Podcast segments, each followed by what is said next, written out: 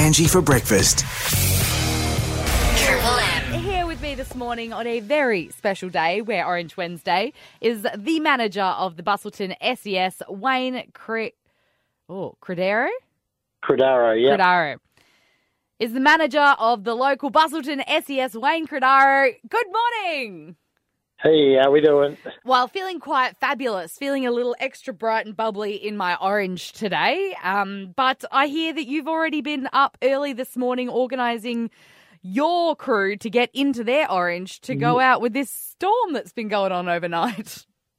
That that is true. We just had a uh, call come in, and we just got getting some information come back to us. There's a bit of heavy rain in the last hour or so, and, and a couple of places are flooding a bit around uh, in Dunsborough. So uh, we'll have a crew going out there shortly, hopefully. And this is the exact point I would like to make for Wear Orange Wednesday is. When we say this is happening, contact SES, what that means is it sets in um, a chain of actions that, you know, go from you having a, a crisis that you can't deal with yourself to a phone call that goes to people like Wayne. And then, Wayne, tell us what happens after that phone call's made.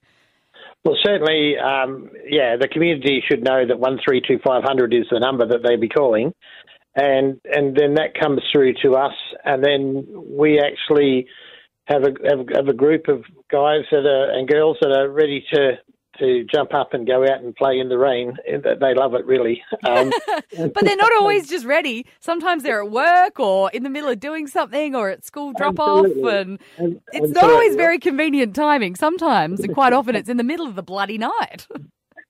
More often than not, it's in the middle of the night. Yeah, um, and and certainly yes, the the uh, the guys and girls are all great. You know, they they it's Wow Wednesday really for them is to just get a bit of celebration of that there. And we also have other places throughout the year where we recognise their employers because they they they're as big a, a part to play as what our members are. If we can't get our members out during uh, business hours, it becomes difficult to come and do call outs. So, you know, it, it works all the way in the community, all the way around.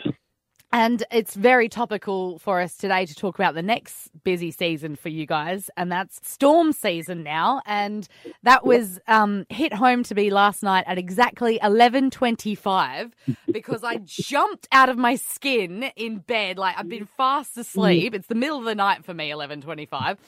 I've never heard such a big crack of lightning in my whole life. So, good time to talk about how to be prepared for storm season.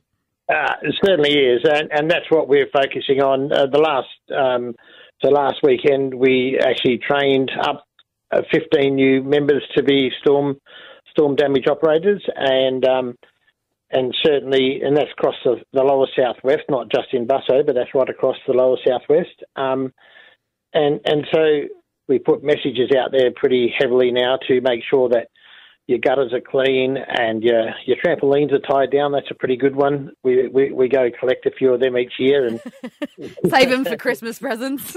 they're a little a little worse for wear by the time we usually find them. um, but certainly, you know, the, you know, removing all the the, uh, the objects that are likely to become missiles round and about, and we can't we can't um, predict everything. But if you can keep everything a little bit neat and tidy around the house, then it makes the job a little bit easier once we get there. That's all. Well, I mean, on behalf of me and the whole crew here at Triple M Southwest, who quite often when you guys are up at all hours, we're sort of on the comms end of things. So we're, you know, we're speaking to your um, emergency controllers and your situation controllers. We don't get to talk to you guys because you're in the thick of it, but we just have the utmost respect and give our thanks. We're wearing our orange proudly today. Keep an eye on our socials. Go and find something orange. Go to the op shop, whatever it is, and share it on social media. Share your support for our local legends who keep our community ticking along. Wayne, we can't thank you enough. Can I have a shout out before you go? Of course, that's what the radio is for.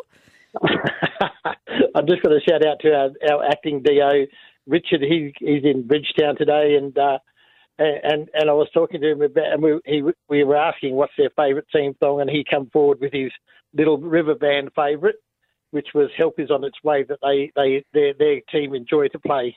Oh, I love that. And Richard, look out now. Wayne said your name on the radio, so anyone can charge you a carton now if they heard you. Take it easy, Wayne. Okay, then. See ya. Angie for breakfast.